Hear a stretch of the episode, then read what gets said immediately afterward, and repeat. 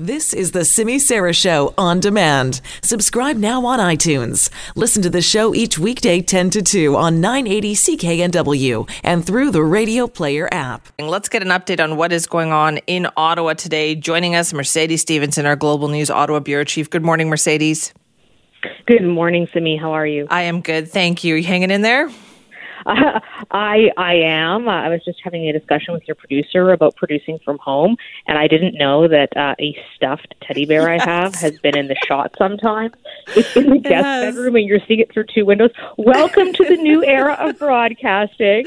You know what though? It's adorable. It's like a little bit of lightheartedness is what we need because we watch you on BC One and on Global BC all the time. Even this morning, I'm watching and I'm like, oh, the dog is back because it's because you know it's like you a white little white dog. I'm it like, is. What? Please oh, don't. It's the stuffed bear. Don't remove it. It gives us a little bit of pleasure to watch in those shots. Maybe there. I'll start adding and subtracting like yes. friends as the week goes on to see who notices. Listen, anything we can do these days, right, to keep ourselves amused. We appreciate that. Uh, in Ottawa today, I did notice just off the top here that some MPs were due for a pay raise, but it sounds like a lot of them are, are going to be donating it. Yeah, a lot are going to be donating it. And, and just to give people some context around this, because I've gotten some pretty outraged emails, uh, they didn't vote to give themselves this pay raise in the middle of a pandemic. It's really bad optics, but it actually was signed into law years ago under Jean Chrétien. It's automatic. And they'd actually have to get together and meet uh, in order to have this not happen. And of course, Parliament is suspended right now because of the COVID 19 risk. So that, that would not be ideal. But a lot of them are saying they're going to take that money, they're going to donate it uh, to a good cause. So I know a lot of people are angry about that. Just to give them a sense of what's going on, this isn't good. something they recently decided. And yeah, a lot of it's going to go to charities. All right, that makes way more sense. Uh, can we also get an update here on what is the government saying in terms of their expectation for how long this whole situation is going to last?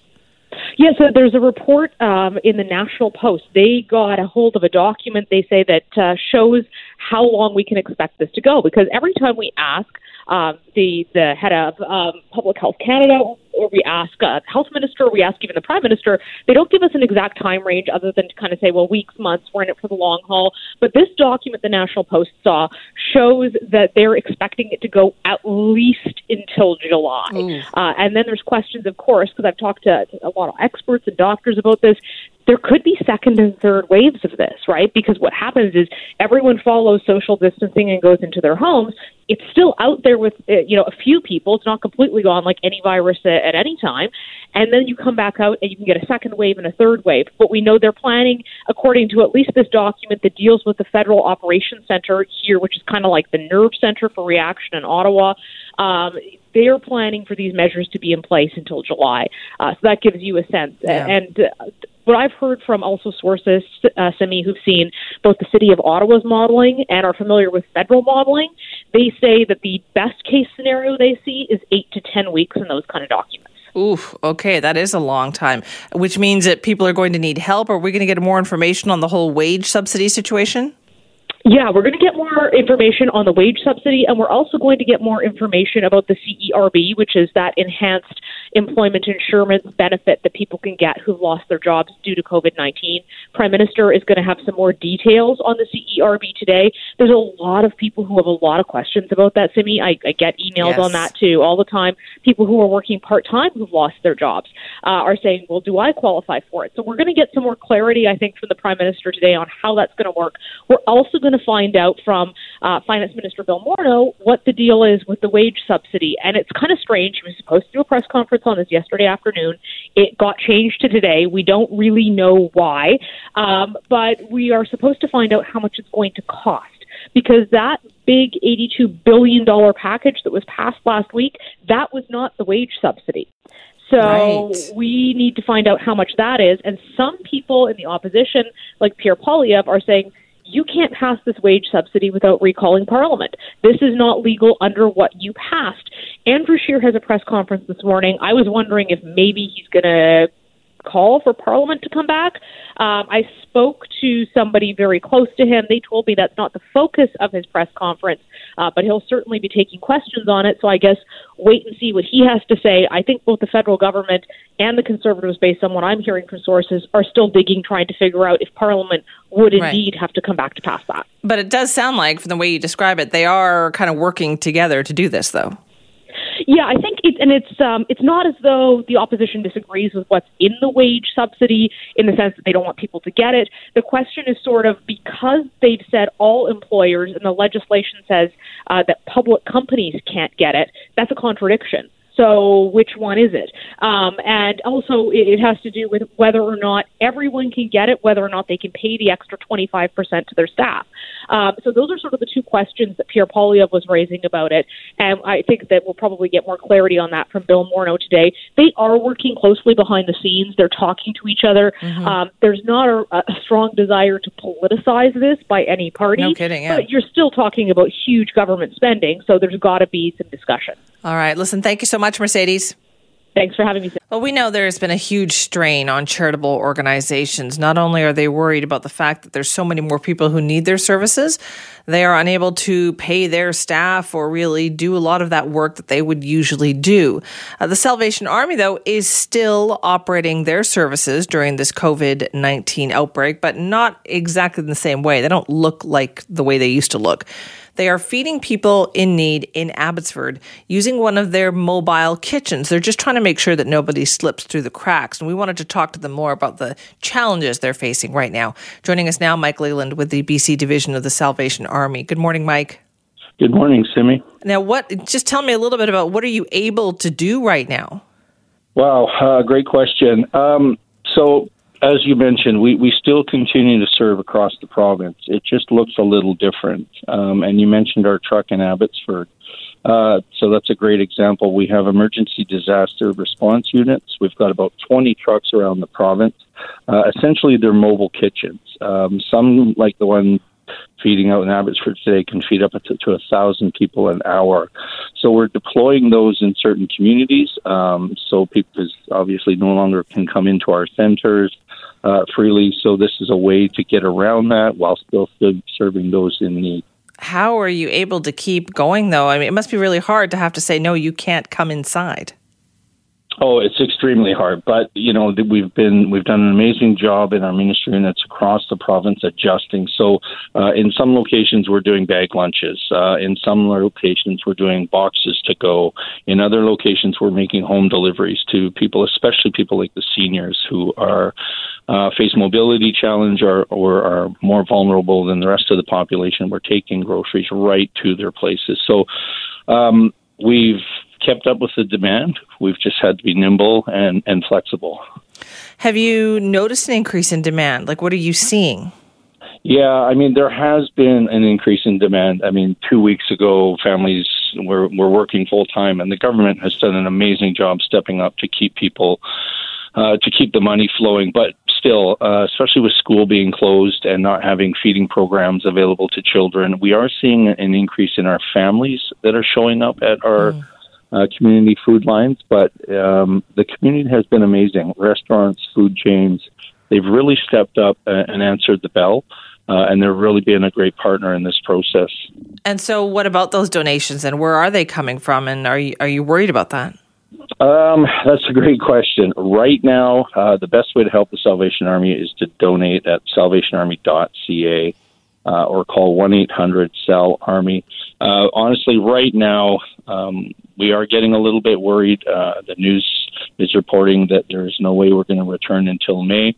Um, we've been fortunate. We've had a history of, of generosity from here in BC. We're hoping that's going to continue. Um, but I, I, would be lying if I said we weren't a little nervous uh, as long as this thing keeps dragging on. Right. Are you okay for the next couple of weeks then? Uh, we are okay for the next couple of weeks. Uh, funnily enough, the, the thing that we're we're finding it hard to get, obviously, is sanitary products and protective gear.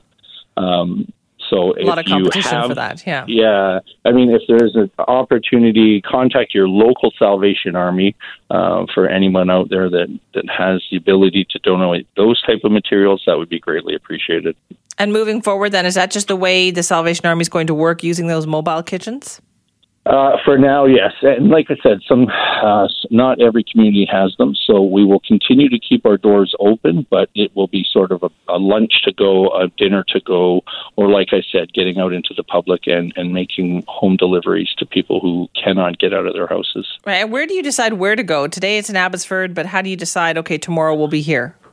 Yeah, that's a great question. It's it's sort of a flexible thing, Simeon, as this thing, you know, we're looking at this week to week and making adjustments on the news reports we're getting and the reports we're getting from the Public Health Authority, and we sort of base it on that. Uh, we typically know where the need is in the community, so that's we use that as a guideline, uh, but it can change week to week. All right, Mike, thanks for keeping us up to date. Uh, thank you, Sydney. Thanks for the great job you guys are doing. Well, you too. That's Mike Leland, the Divisional Secretary of Public Relations for the Salvation Army's BC Division. They are using their mobile kitchens. You can't come into one of their centers anymore or anything like that. Uh, so they've had to use their mobile kitchens to make meals for people, uh, to provide bag lunches or bag breakfast, whatever the case may be. And they just want to make sure that people don't fall through the cracks. And as you can imagine, demand has really gone up uh, for the services they provide. Fraudsters trying to cap capitalize on the health crisis. Fraudsters are preying on our anxiety. Please, please do not give out any financial in- information over the phone. You know, in times of trouble, we're always told, like, look for the good deed, look for the good things. And I think we do. The problem is there's also no shortage of people who use tough times for their own advantage, their own gain. And in this pandemic situation, there's certainly no shortage of that going on out there either. Two men have now been arrested after lying about having COVID 19 and holding up in an Airbnb suite. This story is just unreal. So, the owner of the unit eventually became wise to their scam, but it started initially when these two guests refused to leave the suite. And one man said to the owner that he had contracted the virus. And so the owner, out of the goodness of their heart, allowed this person to stay for free in the unit while they recovered. But then he noticed that, wait a minute, the man seemed to be coming and going from the unit in perfect health. Uh, boy, this story really is something that's actually happened over on Vancouver Island. And to talk more about this, we're joined now by Bowen Osoko, who's the Victoria Police Department's Community Engagement Lead. Thank you so much for being here. Good morning. How are you? Good, thank you. Boy, this story just is so disheartening. I'm sure the police department probably felt the same way.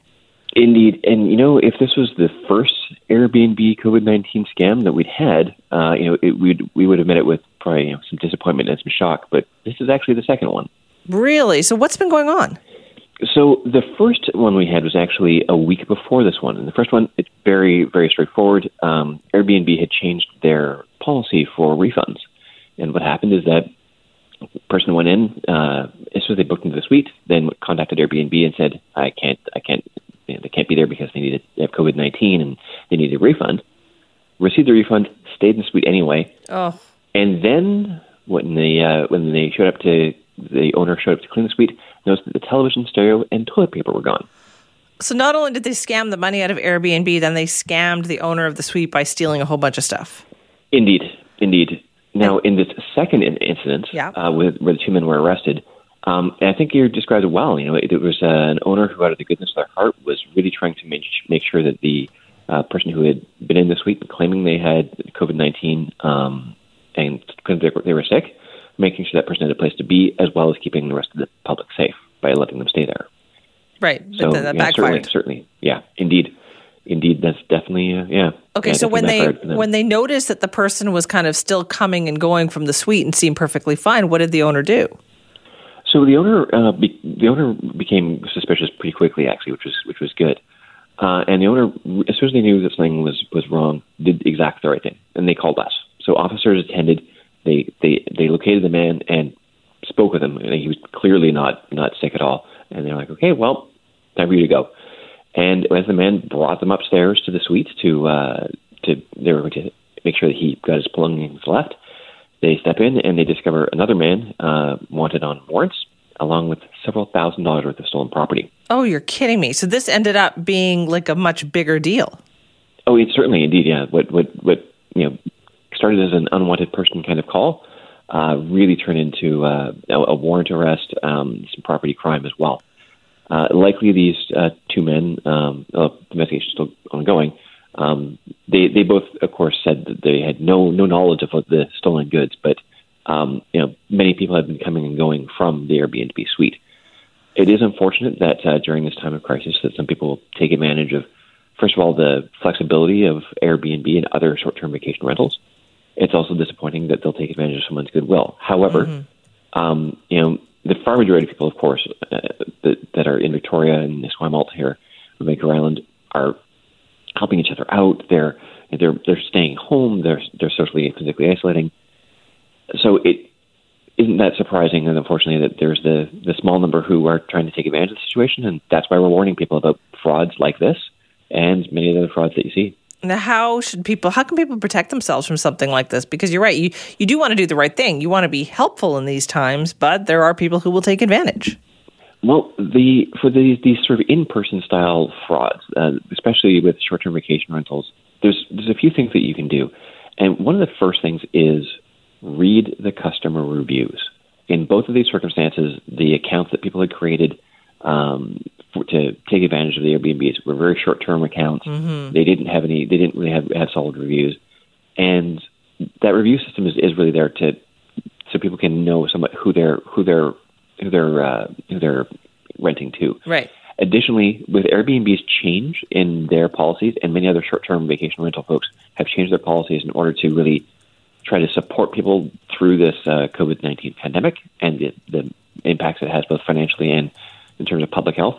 It's very important to be aware of what those policies are, and um, to change one's uh, approach to their uh, to their unit as uh, as they see fit. But also, and this is what, what uh, in the second um, second circumstance the uh, the owner did so well is the owner was in really good contact with uh, with people in the neighborhood in the building, mm-hmm. had built a really good community. So people, so when the owner became suspicious, was suspicious for good reason, and then called us, and that's that's key. We want to hear about these frauds and these kinds of scams. The police department wants to hear about it right away because the sooner we hear about it, first of all, the more easy it is for us to investigate and effect an arrest, but also the quicker we can stamp out this bad behavior when everyone else no kidding take care of everyone else. Yeah, exactly. All right, Bowen, thank you so much for your time.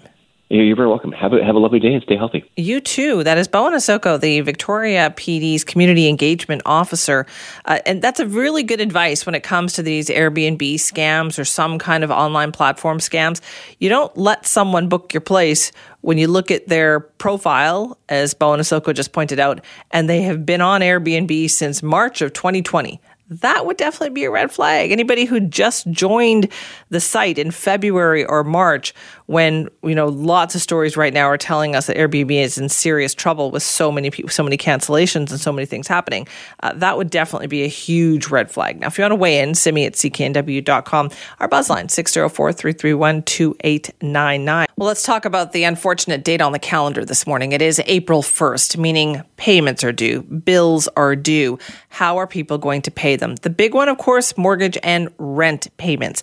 So, what's going to happen for those renters out there today? We thought, okay, let's talk to someone in government about this. Spencer Chandra Herbert joins us now, BC NDP MLA, and has been deeply involved in all of this. Uh, Spencer, thank you very much for being here this morning.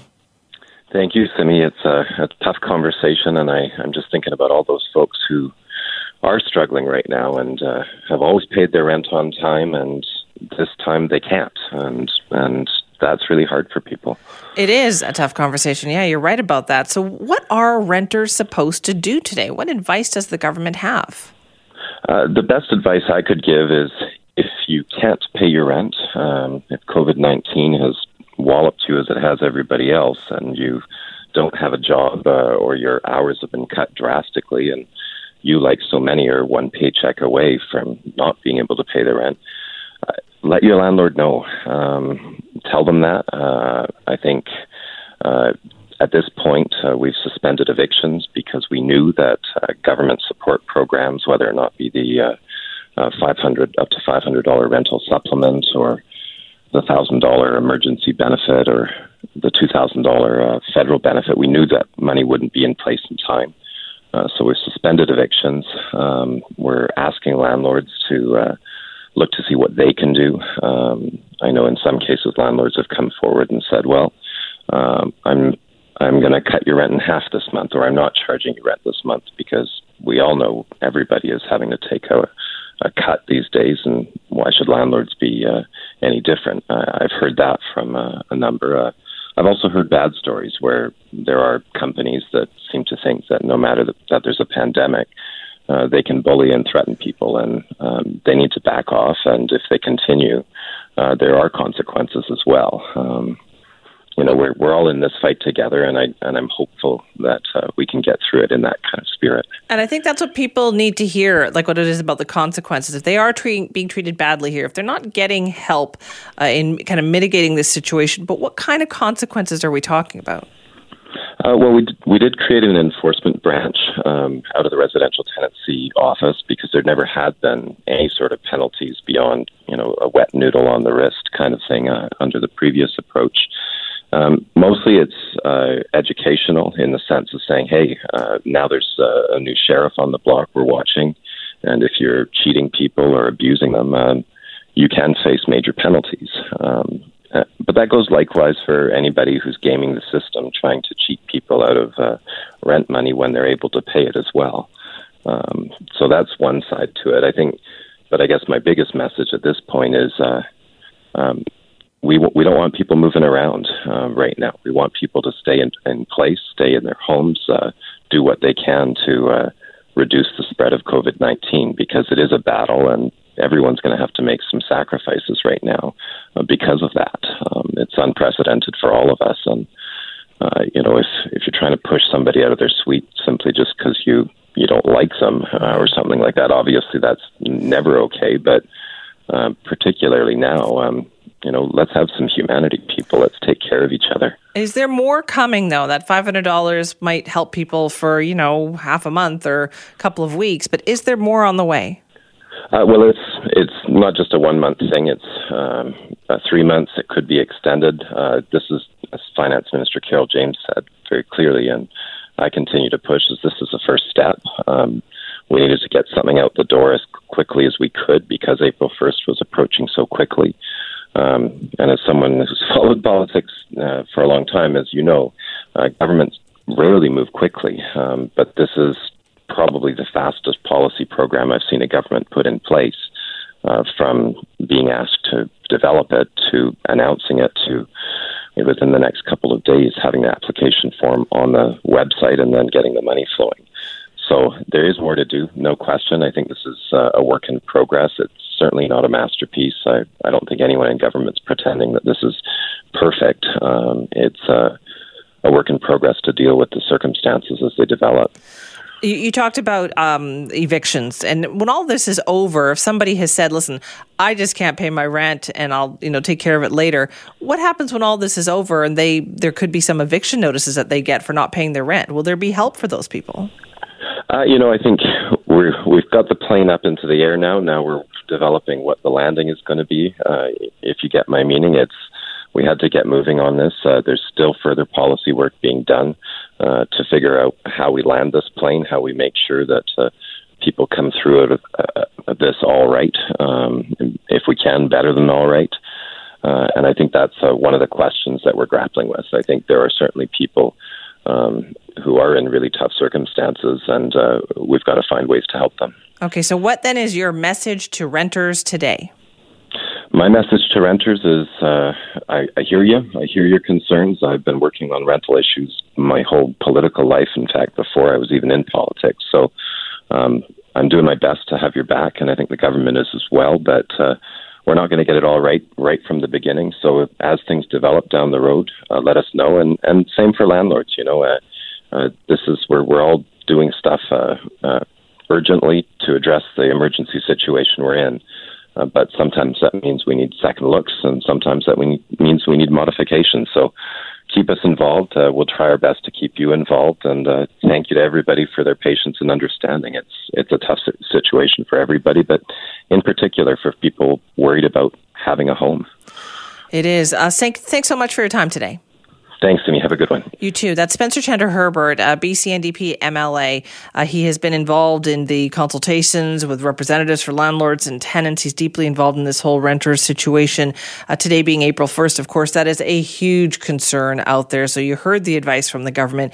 If you want to weigh in, you can email me, simi at cknw.com. Now, we talked yesterday about what some local businesses are seeing, the problems that they're having being shut down, uh, particularly in the downtown core, and seeing seeing some break ins happening. It's a sad sight on Robson Street when you walk down there now and you see so many businesses that have uh, preemptively boarded up their windows just in case. And as we heard from the Robson Street Business Improvement Association yesterday, they've also hired extra private security to patrol more at nighttime to deter people from from breaking in. So it's not just shops though that are having this problem. Get this. A museum in the Netherlands that was closed because of COVID-19 and still is closed actually had a painting stolen by Vincent van Gogh. It's gone now. Nikki Reitmeyer has a story. It's a story that we're well familiar with. In the cover of darkness, thieves sneak into a museum and steal a priceless piece of art. People write books and make movies about it. Oh, Eddie, I'd like you to meet Thomas Crown. Mr. Crown, Lieutenant Eddie Malone, criminal investigation. I'm not going to say a thing until I talk to my lawyer. Elaborate heists with valuable bounty and thieves who can disappear without a trace. It's not always just the stuff of fiction. Countries around the world are on lockdown because of the COVID 19 pandemic. Facilities like museums have had to close their doors, including the Singer Laren Museum in the Netherlands. In the early morning hours of Monday, March 30th, at about 3:15 a.m., thieves smashed a glass door to enter the museum, and they stole a painting by Vincent van Gogh. A Van Gogh painting was stolen overnight by thieves. Police say an alarm was sounded around 3:15 in the morning, but when authorities arrived, there were no suspects at the scene. The Parsonage Garden at Nuenen in spring 1884. The painting, known as Spring Garden, dates back to 1884 and depicts a woman standing near sparse red flowered bushes with the church building in the background. Investigators say they are still looking over the forensic evidence as well as security cam footage. The valuable Van Gogh painting was completed in 1884 and had been on loan from another Dutch museum. The director was outraged. Dat is een, eh, een, eh, een parallele wereld. Who does such a thing? That is a parallel world of crime and money that we do not belong to. We are of the world of culture. We are here to share art and culture, which is much needed for society, with the people. And for another strange twist? Whether intentional or not, the date of the robbery coincided with the artist's birthday. Um, the theft happened on what would have been Van Gogh's birthday. He died in 1890 at the age of just 37. Was he only 37 years old? Only 37. Um, anyway, it's an absolute shame. Um, they're obviously trying to get back, get it back, but yeah, stolen in a nighttime raid. What a shame. Achieving all that by the age of 37. Pretty Incredible, impressive, isn't isn't it? it? But it's not the first time a Van Gogh painting has been stolen. It actually happened in 2002 when two thieves climbed up onto the roof of the Van Gogh Museum in Amsterdam. They broke a window with a sledgehammer and they took two paintings off the wall. One was damaged in the heist and both were sold to a mafia boss. The paintings were recovered in 2016. The art heist story is one that we've heard many times, but it's always fascinating. Take, for example, the most lucrative museum heist in history.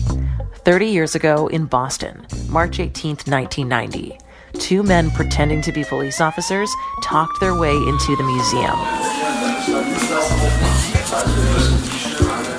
They then tied up the security guards and looted the museum for hours. In the end, they made off with over $500 million in art, including works by Rembrandt and Manet. The stolen works of art have never been found, and to this day, the thieves, they've never been caught.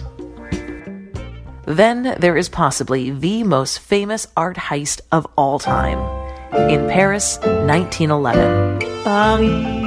A handyman installs protective glass over the portrait of a woman at the Musée du Louvre, or the Louvre. He later returns and steals the painting. The heist went unnoticed for an incredible 24 hours, but when it was discovered that she was missing, the woman with the mysterious smile became front page news. Her face was everywhere on every newspaper. The painting became far too famous to resell. So the handyman stashed it away for two years. But when he finally tried to claim a ransom on it, he was caught. And the now world famous Mona Lisa was returned to the museum. So here we are in a worldwide pandemic. Museums everywhere have closed their doors to the public. And now one painting by Van Gogh has also been lost to public viewing. Will the painting be recovered so that it can be enjoyed once again when this pandemic is over? For 980 CKNW, I'm Nikki Reitmeyer.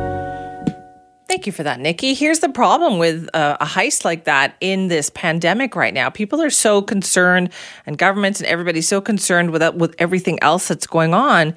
You think somebody could probably fence a painting like that, and they might actually make some money on it. Whereas in normal times, a painting like that is so high profile and a theft like that would be so high profile, they probably wouldn't be able to unload it because of all the attention. Now, I know Nikki alluded to it there, but listen, if you get a chance and you, you're curious about art heists, check out the one that is known as the biggest and greatest art heist of all time.